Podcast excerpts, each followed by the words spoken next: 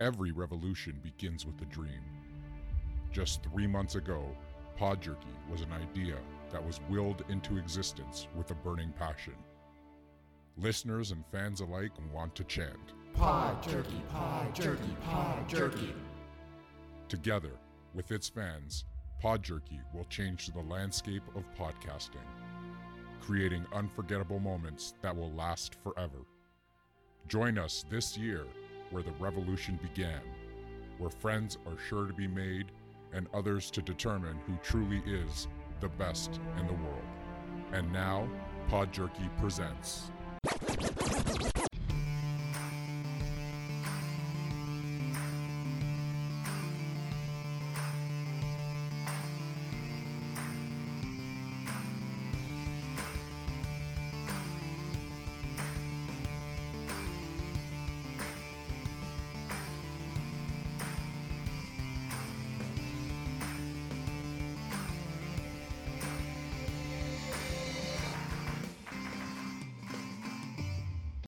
Everybody, and welcome to another edition of Pod Jerky.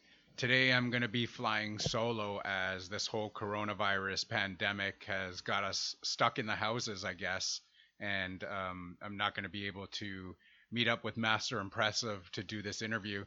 Today's episode, we're going to have a local comedian on. His name is Sharif, and I do apologize if uh, the audio is a little bit low for you, as we did have to do it over the phone because we are not allowed to actually leave our house or we have to practice social distancing right now. And uh, it's a little difficult to get together. So we actually decided just to do an interview over the phone. So without further ado here is that interview and we hope you enjoy. All right i am here with sharif who is a local comedian out of toronto. How you doing sharif? Not bad. How you doing? i'm doing good. I'm doing good. So sharif and i have actually known each other what probably about 20 years now Yeah, twenty. Yeah, longer than that. Yeah, maybe longer than that. I mean, we didn't go to the same high school together or anything like that, but we ended up uh, meeting just after high school, I guess, or maybe even actually while high school was going on. We were always the the guys that were kind of in that background, going, "Hey, who's that guy?" and "Hey, who's that guy?" We always see each other and whatever because we had uh, mutual friends in common there. So, um, Yeah, you know what? Actually, I think the first time I met you, actually, it was in grade nine. There was somebody was kind of, I won't say a house party or some kind of get together. yeah, I won't say the person's name, but I remember seeing you there, and we're all. I yeah, it was an afternoon, and we're at somebody's driveway, and a bunch of people were there. I remember seeing you there. yeah, And yeah. I was like, oh, okay, cool. And then kind of got introduced, and then you know, every so often after that, we get bumping into each other. Yeah. And I mean, every year we always get together with a bunch of friends. We do, you know, the whole Christmas thing. We go out for each other's birthdays. Uh, I mean, when we hit the big, you know, milestones, I guess, right? Like the the 40 year old uh, birthday, and we did the 30 year old thing as well, and and all that stuff. So uh, we've known Yeah. each other for quite a long time. We have a lot in common. We like uh, kind of like the same shows that we we watch, like uh, The Simpsons. I still remember being at somebody's cottage, and again, we're not going to mention any names here. Uh, and uh, everybody was outside and and doing things, and and you and I actually just went inside and and ended up watching The Simpsons on TV, and we didn't care. We just were we were we were so happy to, we to watch The care. Simpsons. Yeah. But this is how diehard we are because they had no cable up there. It was just the antenna Yeah. Yeah. Off the roof. So we made sure we had to move the antenna in order to make sure we got the signal just to watch the Simpsons. Yeah, and and it was kind of still fuzzy, but we, you know, at that point we didn't really care about that, right? So it was actually, uh, it was actually Yeah. fun to do that. But I mean, we're we're into like you know Family Guy and and The Simpsons and South Park, and we like the animated shows. We like our stand-up comedy. You know, we like the stuff that's really funny. So we always have a good laugh when we get together. Like I said, we got a lot in common, so we always get along when we're uh, we're all out together. I mean, we have a good group of friends, so I mean, all of us when we get together always have a good time. So I mean, Absolutely. yeah, yeah. So we want to get into a little bit about what uh, Sharif does. He does uh, stand-up comedy. So I, I guess like when did you first decide that this was something that you wanted to do? I was actually forced into it. I've always thought about it. Growing up, I've always just loved comedy, and I, I you know, just watching stand up in high schools and what kind of what really started watching stand up. And a friend of mine who I used to work with, uh, another local comedian, his name is Aswar, shout out to him. And he, we actually used to work together. And then he started about a year, maybe a year and a half before me. And because we sat next to each other at work, and I used to go watch his shows and would always catch jokes at work. And then he was just like, yo, you could do this. And I was like, I am not going on stage. Forget that. And I watched one of his shows one day, and there was this guy. He was horrible. I I can't bring it in front. He was horrible. He just told some really horrific joke, and he got like no laughs. I mean, dead silence in the club. Was he was he like a new guy or? Um, relatively new. Like it was an open mic. night, Okay. Right.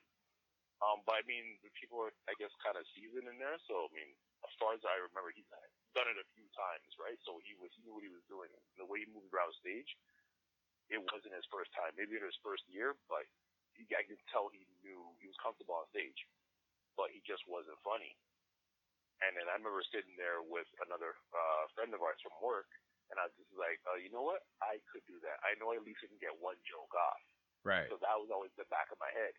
And then months later, um, my friend was just like, yo, I signed you up for an open mic. Um, I'm going to come pick you up at your house tomorrow. And I was like, what? And then he's like, yeah, just talk about the stuff we talk about at work. It'll work on stage, but I'll, I'll come get you tomorrow night. I didn't think he was serious. Michael, just in case, let me write some stuff down, right? So I wrote five minutes of some jokes I had. And then this guy at work, like, I'm coming to get you tonight. I'll pick you up at six o'clock. And I'm like, guy doesn't know where I live and stuff. He got everything. He came pick me up, and we went down. And it was um in Toronto at College in Bathurst, uh, some uh sports bar there. And he picked me up, and then I went up, and then it went. I can't lie, it was nerve wracking. It was, you know, straight eight mile palm sweaty mom spaghetti type thing. Oh, I, I imagine. Yeah. Yeah, I my hands were shaking and stuff. And remember, my first joke didn't go that well. And I remember like, oh damn, I'm up here for like another half an hour. It feels like, even though it's five minutes. Yeah. And then after that first joke, everything else worked like really well. And I was getting laughs, and I was like, is this really happening? Like I felt like I was in a dream watching myself Wow. because I could, uh, I'm like, I'm telling jokes, and these people are laughing, and they're laughing at my jokes. And then I kept going, I finished, and everyone was like, yeah, it was really good, and clapping up the place. I'm like, oh, okay. And the funny thing that happened to me after that was there were two comedians there. I'll shout them both out. Alex Pavone, who I still talk to, he actually lives in New York City now, doing stand-up out there. Another guy, Dave Merheje, who actually has a Netflix special out, so uh, it's on there. I think Comedians of the World on Netflix, so check that out. Dave Merheje. They were both there. So Dave was the headliner that night. And then he actually shouted me out. He's like, hey, that guy Sharif, oh, you're funny, man. Where are you? He pointed at me. He goes, oh, that was really good. I was like, oh, damn. You know, like somebody of value that wasn't, you know, just a crowd member or anything and actually noticed, right? A real comedian. So um, after that, and then Alex came up to me after the show and goes, hey, man, you were so good up there. How long have you been doing comedy? I'm like, this is my first night. So he kept giving me a strange look like, uh, what do you mean your first night? He goes, no, you're so natural up there. How long have you been doing it? Seriously, I go, this is my first time ever. He asked me that question eight times in a row. Oh, wow. They couldn't believe it. Yeah. Huh. So after a while, I'm getting annoyed. I'm like, who the hell is this guy? You know? Uh, but I started to pull uh, my friend Asbar. I'm like, yo, can you tell him? He goes, yeah, this is his first time. He's like, no, no way. And he literally walked around the room for about five minutes, came back, goes, no, it's not your first time. You've done this before. I'm like, no, dude, my first time. Like, kept going the whole, I think another 20 minutes, he kept coming up to me like, no, this can't be. So that's I thought, okay, what I kind of prepared for kind of worked. Then I did it a second time after that. I think the next week I did it, and I got another horrible intro by the guy uh hosting that night. Yeah. He's like, well, he was on last week. Uh, this week, let's see if he's just as lucky. Oh, wow. And like he actually actually came out and said, let's see if he's uh, just as lucky. Yeah, I, I remember looking at him like, what the hell? Wow. And I was like, okay. And I think I I changed up maybe two or three jokes. So I had the, the beginning and the end, but I changed up two or three jokes, right? So Yeah. I told some new stuff, and I actually riffed, which is basically going off the top of your head, right? Yeah. So I did that off another joke someone else did. I told a, uh, a joke about Oprah and Ellen DeGeneres or something, and everyone started laughing at that. And then um, a couple of friends were there uh, who actually got to see me. Uh, uh, knew Andrew, uh, he ended up showing up. Him and Mike showed up. Yeah. Um, so uh, I was like, okay. And then I didn't know my brother actually walked in too. Now, now, how do you like? How do you feel about that when you see people that you know in the crowd? Does that like does that make you more nervous um, to try to perform and, and be funnier, or do you get nervous to the to the point where you think, okay, you know what, I'm going to screw something up here because I see my friends or my family in the crowd, or Yeah, definitely. It makes me a lot more nervous yeah, for sure. Because I mean, actually, I know you guys. So if you see me, I'm like, oh crap. Like, yeah, You're gonna mention it, and I kind of want to forget about it, or you know. yeah, if it goes well, then I really don't care. But if it doesn't go well, I, you know, I just, I don't want to, I know it's going to be on my face, like, oh, God, I hate that. And then I feel like every time, But you Uh, know us, we're never gonna rip on you guys, right? We're never gonna rip on you.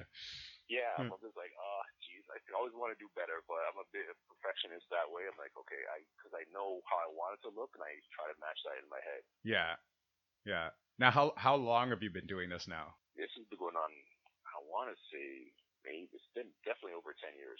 Ten years now, eh? It's been that long. Yeah, maybe, maybe 12, yeah. I mean, obviously, there's been breaks on and off in between, Yeah. but from when I started, yeah. Now, now you're are you making a career out of this now, or um, is this just something that you want to do on the side? Uh, right now, I'm still kind of half and half on both. I'm trying to make it a bit more of a career. Uh, it's been tough, you know, giving, I mean, life stuff does happen. Yeah. right? So, but I'm still trying. I've actually done a lot more. Actually, I just came back from LA a couple months ago. Yeah, I remember that, There, and I was in Miami before that. So I'm definitely trying a lot harder than I was before. And uh, who who are some of like your biggest influences? I mean, we know probably some of uh, the more popular ones, such as Dave Chappelle. I mean, we all love Chappelle. Oh yeah. Um, but who are some of your other influences that you like to to watch? It's funny because I mean, obviously there's Eddie Murphy. Yeah. Oh yeah. because I mean everyone's watched Delirious on Rob Yeah. back in the day. Just like there's something about that. Yeah. Um, Oh, one of the greatest stand-ups ever. I I, I loved yeah. uh, Delirious. oh yeah, yeah. Like, you know everybody can quote Delirious, Yeah. and it, it's also funny that in high school that um our good friend Andrew he actually recorded Delirious and put it onto a cassette tape. Okay.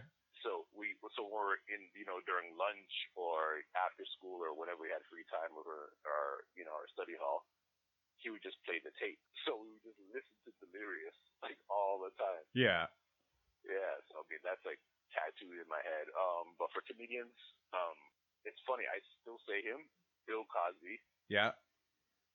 but I had never watched a Bill Cosby stand up until maybe about two or three years ago. Okay.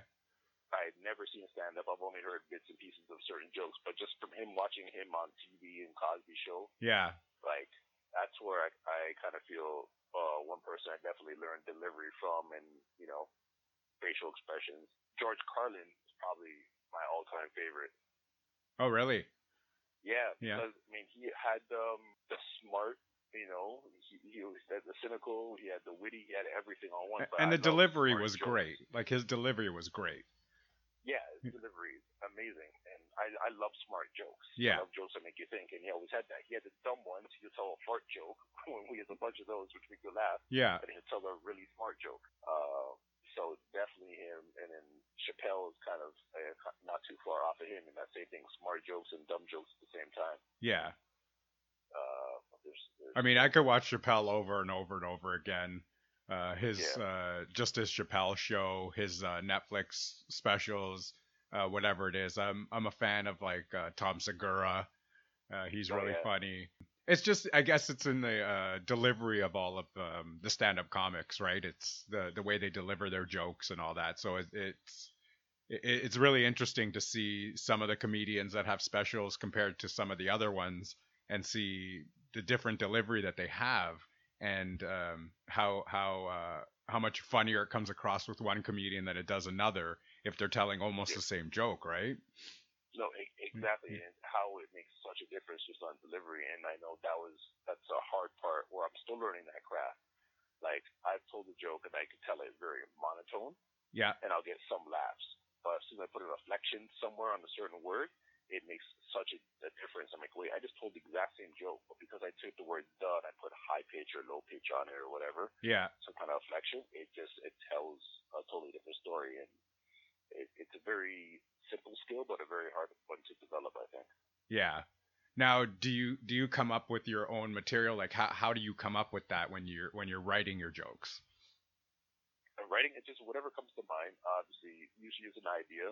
Honestly, most of the stuff is just family. Like I talk to my brother and sisters, and then we end up saying something stupid, and I, I get an idea. I'm like, oh yeah, let me write about this, and then a joke comes out. Or, but honestly, most of my stuff is just really random, or based on past experience. Right, just Like, part of everyday life, right?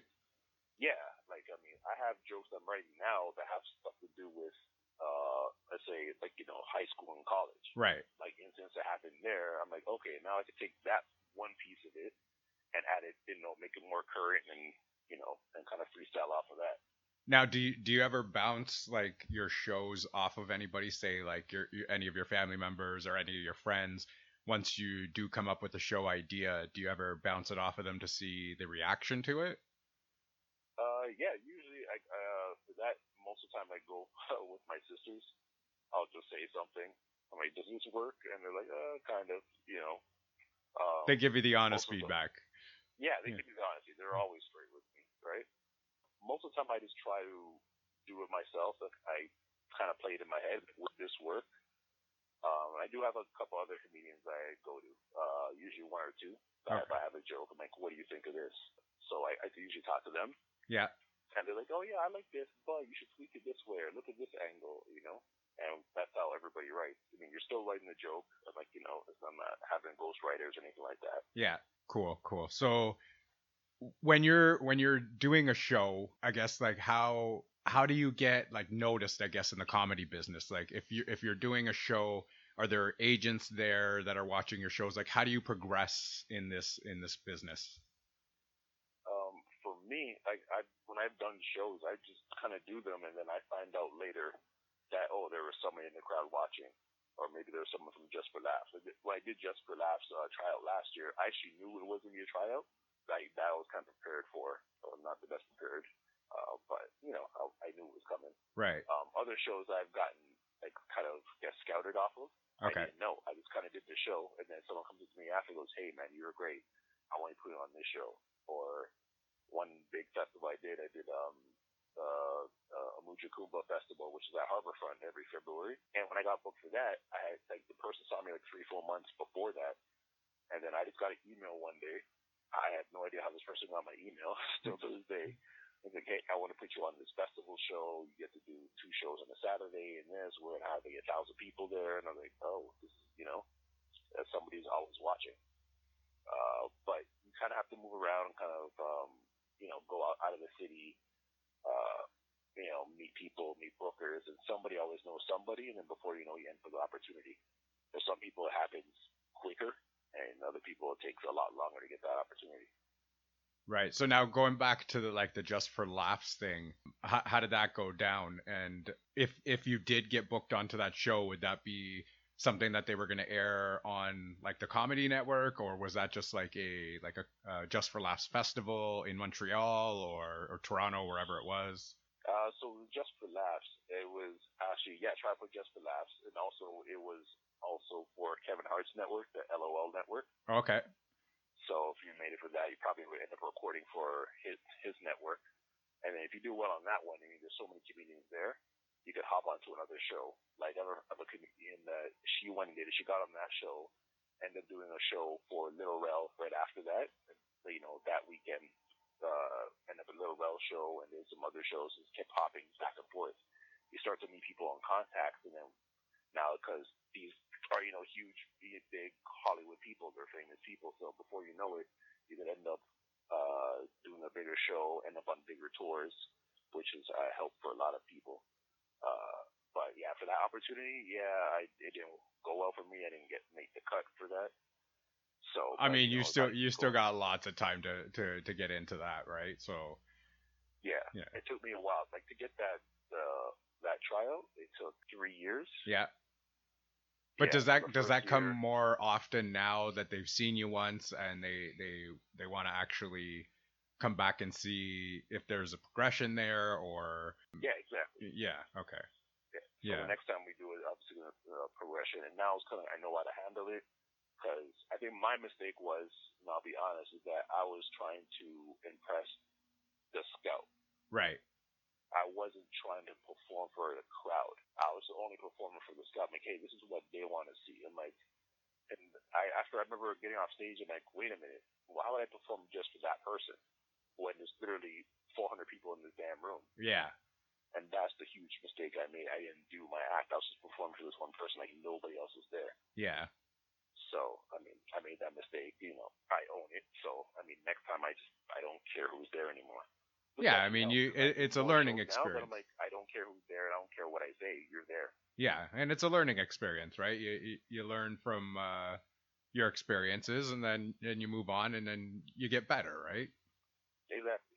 So it definitely made me much better in that aspect. Yeah.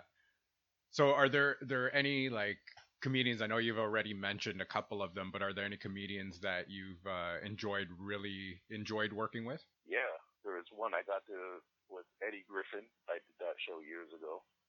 Uh, that was actually a really good one. Him just giving me some game of what goes on. Uh, the first one actually really kind of helped me out. There's a comedian named Talent. He's um, a big comic in New York and the States. Uh, one of New York's funniest. And, uh, he actually helped me a lot when I did a show with him and I was still fairly new. And then, you know, when you're, I guess, a vet comic, you kind of look at a comic and like, ah, this person's not going to do good, right? Yeah. So I went on, and I did really well. So we were talking to a room like 700 people, and I did really, really well. So I came off, and him and another comedian, A.G. White, who's done Bad Boys of Comedy with P. Diddy and such. So Talent was uh, one of the New York Kings of Comedy. He's on that tour. And he looked at me and goes, whoa, that was, that was really good. This is what you, and he started giving me advice. This is what you do. When you have this joke, do it this way. Put this facial expression on it. When I was doing TV, he gave me like within five minutes, he gave me like three, four pages of like notes Wow. to go through. Like in my head, I was like, damn. Like I go, but this guy, you know, he's a New York king of comedy. That's you know his groove and that's his tour. Yeah. And he's giving me this advice. And then A.G. White had this look on his face like, wow, like, you're you're good, right? And he kept saying, yo, man, you're good. Just keep going. Right? I was like, I was expecting to get ripped by them in some way, right? And and I guess uh, you know you you get that good feeling when you're getting it from other comedians that are telling you like that you're really good at what you're doing and to keep it going. So I guess that keeps the motivation, uh, keeps you going and and still doing this, right? Not to give up on it. Yeah, exactly. Because I mean, even though I never met these people before, but they're still people I look up to because they're on top of their game, and that's one thing I appreciate. A person doing anything that's at the top of their game is something you want to learn from, and you want appreciation. Like, hey, man, you're doing good. So, you know, keep going. That's that's all you want. So it was definitely getting that those advice uh, from those two gentlemen was great. Um, also worked with Alex Thomas, who was on the Jamie Foxx show. Okay. Uh, yeah, so I worked with him, and he gave me some advice too. Uh, yeah, there's some other people I, I have worked with, and just, and I'm, I'm still a fan like of local comedians. Yeah. I look at like you know, there's a few that you see on on CBC just for laughs. Like you know, even when I see those people, they're like, "Hey man, you're doing good. I love this joke." That's Have have you worked with right? Godfrey? I think.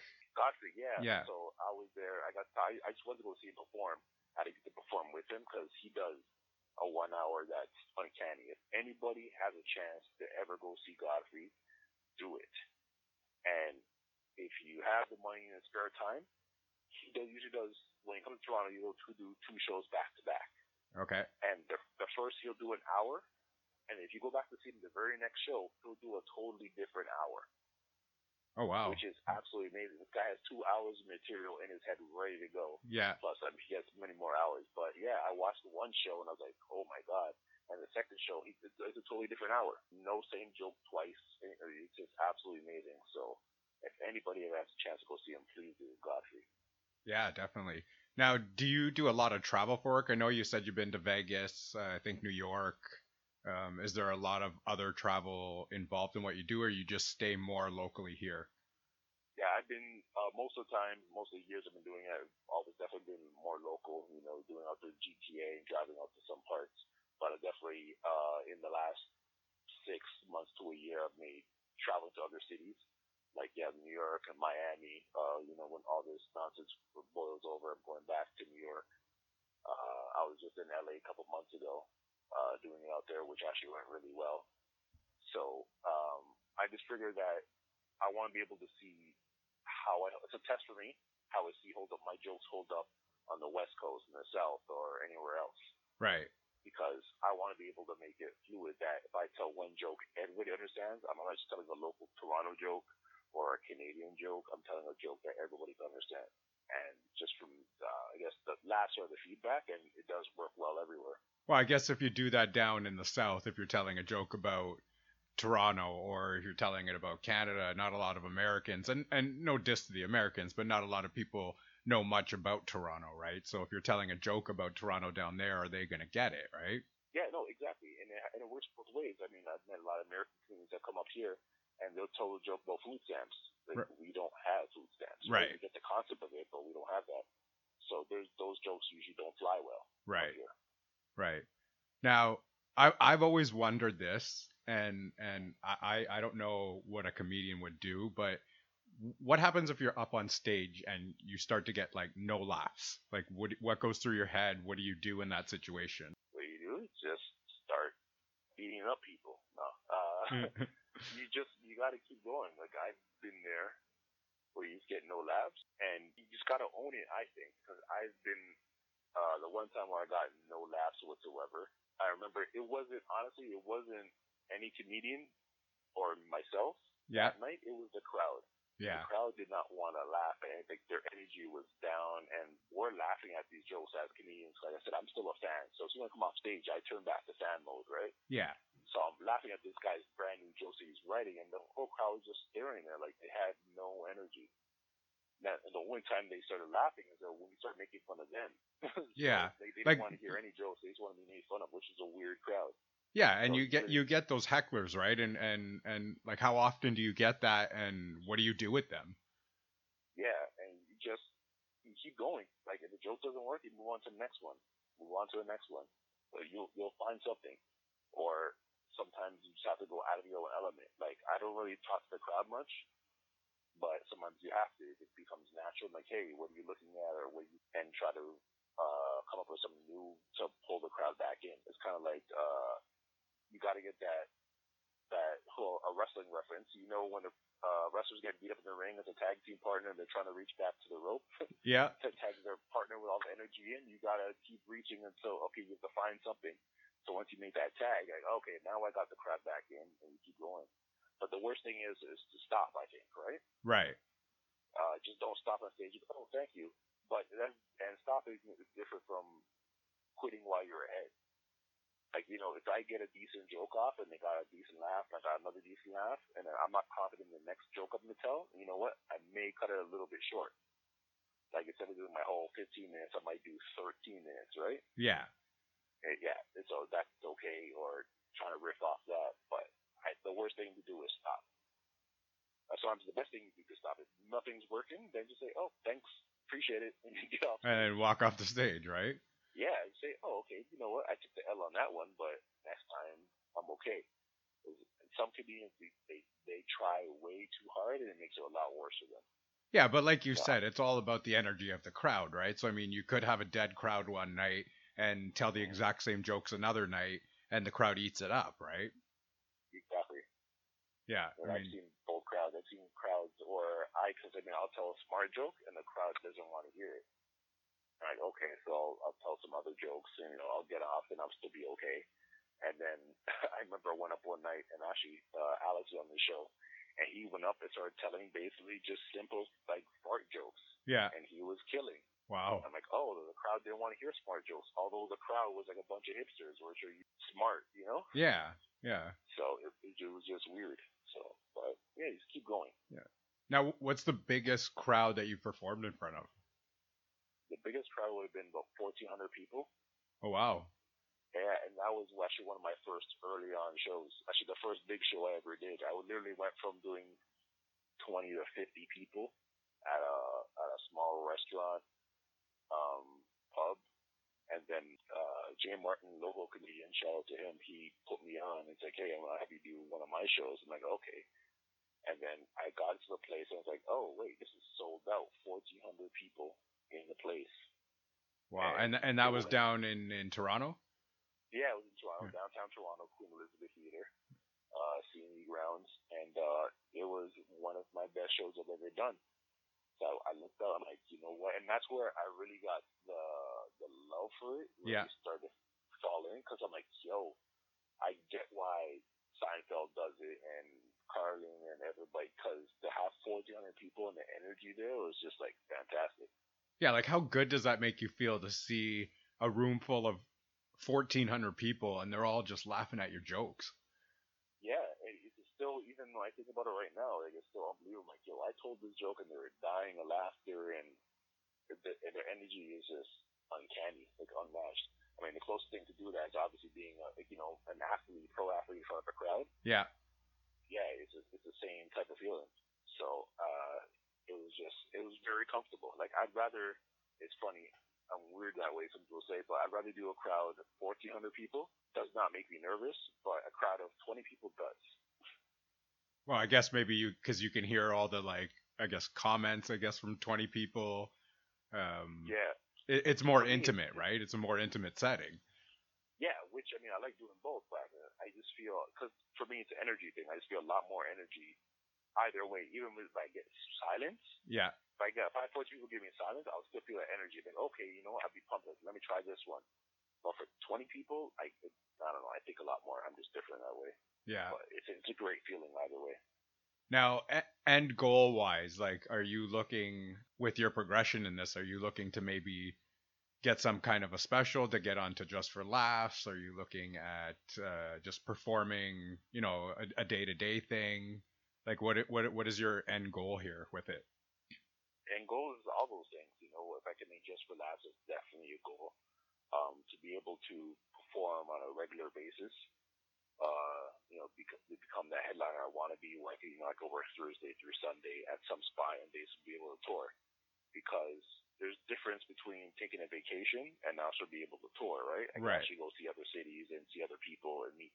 And it's a different life experience than going on vacation. Like you can go on vacation in Mexico and you could do the tourist thing, or I can go on vacation a comedian where I'm going to see a different level of it because I'm around more of the common people than you would be on vacation, right? Right. Uh, so it's a different uh, eyesight to see all these cities and stuff and learn things I didn't know existed.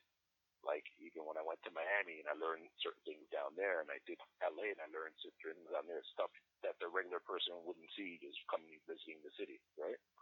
Now, Um, now, how different is the comedy scene down in Miami or or LA or anything like that, or even New York for that matter, than it is here right now? Yeah, in Miami I found it to be really laid back. Yeah. Like it was really, really, really. I mean, you're in Miami, it's the beach. I get it. It's, it's really laid back there. Um, so it was a bit slower. Uh, the rooms were a lot further apart. In LA, there's literally a list of rooms. Like there's hundreds of rooms, uh, people hustling, bustling, and then plus you have the biggest comedy clubs out in LA too, right? Yeah. So you could always see where you're going to end up. Uh, so if you're starting an open mic, let's just say, you, you know the comedy store isn't too far from you, where that's your end goal, right? Right. There you make another goal. In Miami, like there's not huge clubs out there like that, so it's a bit harder to see. Same in Vegas, you kind of know where you're going to end up, uh, certain spots. Um, but I mean, obviously LA is the place to be. Now, now, how difficult would you say being a Canadian, being from Toronto? How much more difficult do you think it is to make it from here? Like I know, even with um, Canadian hip hop, like we we're gonna have a whole episode on Canadian hip hop. We've got like permission from the Rascalz, and we've got permission from Choclair and Saukrates and all those. And, and those guys were really pioneers of uh, Canadian hip hop and their music was fantastic and they didn't really get that much attention because I guess they didn't get into the US or whatever it was. So as a comedian, how do you figure how much harder it is coming out of Toronto to do this than it would be if you started it off in the in the US? Yeah, it's a, definitely a, a lot harder um, doing it here because you have to go to the U.S. and then that's exactly the perfect example that you put out there. Great example is that you like you know with Chuck Clare, Kardinal, you know Rascalz, everybody they have to go, they have to get their American counterparts to say, yeah, you're good, and then come back here. And like, oh yeah, we love you, I want to buy your album type thing. Like the support your own is really hard to do in Canada. I think uh, so. You do have to go to the states, build build up, and then blow up. I mean, look at Russell Peters. Like we knew he was good. Yeah. And then he went to the states. He blew up over the internet, did all that, and then all of a sudden he's selling out stadiums here, right? Yeah. Well, I I still remember him actually when uh, I was in college. He actually came to our college and they just they put him in our cafeteria and our cafeteria was basically like a high school cafeteria. It was it was really kind of run down and whatever and it was just standing room. There were no seats and nothing. And and I don't even think he really wanted to be there at that point. and his show just really bombed. Like I actually walked out on the show cuz it wasn't even actually funny and Yeah. um, it, it was just weird to see because you were so excited. Oh my God, Russell Peters is here, and and uh, this is going to be a great show. But I mean, I, I don't think he connected with our audience, or our audience was not smart enough to get his jokes, and Yeah. uh, it, it was just a, it was almost like a train wreck. Yeah, you know, and I get that. I just I think there's a that where I thought a friend of, of Russell Peters who told me he's not a morning person. Yeah, So if that performance was in the morning, it was not happening like properly. yeah, So yeah, which I've heard lots of stories around here uh, regarding that. But I actually, what I actually think is actually easier for a Canadian to go to England, go to the UK, okay, and you can become big there. Because I know a couple Canadians that left here, went there, and there's um, there's one great comedian. Her name's uh, Dana Alexander. I've never met her. I've seen her only after I've seen her show a couple times. yeah, But she left here within three years. She was up for Canadian of the Year in the, in the UK. oh wow, Within yeah, within three years. There's another guy um, who went there. He has a show on MTV uh, UK out there, and he was uh, just kind of I won't say struggling, but you know, it was a struggle for him here. He went to England, and all of a sudden, England loves him. So I think it's easier for us that way, just given their examples. Uh, but it, yeah, we have to just keep grinding a little bit harder. I mean, Dave Merheje did it. yeah, So he came from Windsor originally, moved to Toronto. Toronto went to New York and LA, and then you know he's on Netflix now. That's awesome. I mean, I I know you're not going to be doing any shows coming up anytime soon. I mean, this whole coronavirus pandemic nonsense that's going on right now. I, I really shouldn't call it nonsense, but I mean, everyone's pretty much not in lockdown, total lockdown as of yet. Um, but uh, all the bars, all the restaurants, all the the clubs are closed. Everything's closed. So I guess you have Yeah. nothing coming up now. But do you have anything booked in the distant like future that you know of uh, that you're going to be going to? Everything that I had booked is has been postponed. I got all the emails. I got the last one last night saying, "Hey, we're, we're postponing the show." So I, everything's really up in the air now. But I'm still prepared to start back. You know, when everything the coast is kind of clear, so to speak. Yeah. Uh, but nothing as of right now. Yeah, everything is, is really up in the air. Like, are you planning on going back to the U.S. and doing shows? Oh yeah, for sure. That I have lined up. Like, I, I definitely want to go back to LA, and I would definitely will be going to New York at some point as well. So those those two uh, cities will definitely be seeing me. Now, what, where do you, when you go to those uh, cities, like where are you performing? Are you performing at just uh, like actual comedy clubs? Are you performing at like like pubs like you were when you first started off here? Like how, how does it work over there? Yeah, same same sort of deal. Pubs and restaurants and smaller co- comedy clubs. Yeah. Uh, so yeah, there's different uh, small comedy clubs around the city, especially in LA. There's a few of them out there. Uh, and then also New York. When I get out there, I'll be doing the same thing. Nice. Nice. Now, if do you have any advice for any upcoming comedians that want to get into this? yeah, there's a few things. Number one, just do the jokes that you want to do and still make it tasteful for you. Uh, a lot of people, I find, they try to do jokes to just make people laugh. It has to make you laugh as well. And if you laugh at it, and obviously if you you say in jest and then your friends laugh at it, it's probably a decent joke. Well, I guess if you're you're writing it down and uh, you, you start to giggle a little bit, it's pretty good. Oh yeah, Yeah. and I found that for me, like jokes. One of my first biggest jokes, like the first really huge joke uh, I wrote.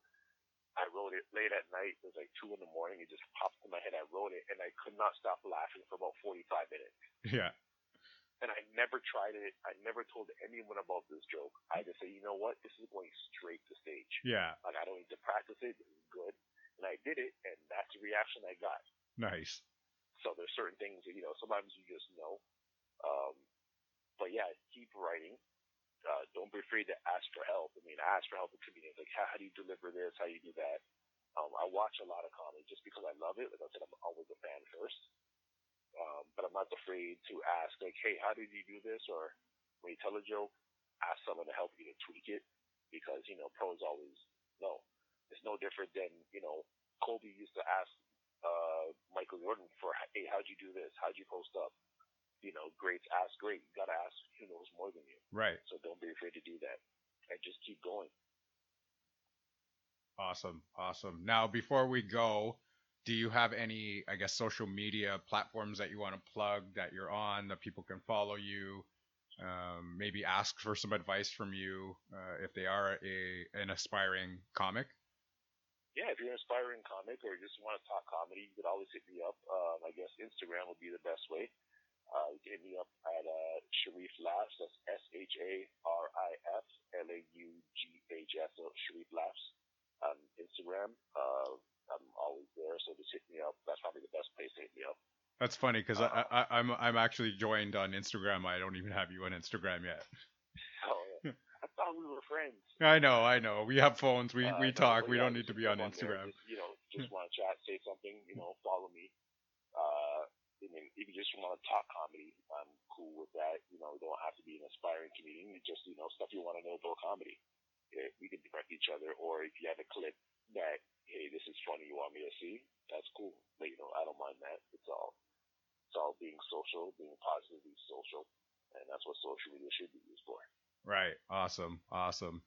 So we're gonna end that to, for today's episode, and we want to say thank you very much uh, to Sharif for coming on the show. I know right now uh, it would have been better if we got like you know had a chance to get together and actually do this recording, but because of this whole coronavirus or COVID nineteen, whatever they're calling it, um, we decided to do this over the phone. Uh, I'm not sure how good it's going to sound online, but uh, hopefully we got some good quality uh, sound out of this because we're kind of just stuck in the house, right? And uh, both of us being home right now, we decided, you know why not? This is a good time to do it. All right, so we're just going to say thank you to Sharif and uh, thanks for coming on the show. And hopefully we'll get you back on the show for another episode one day. Here we go now. Play that beat. Pod Jerky.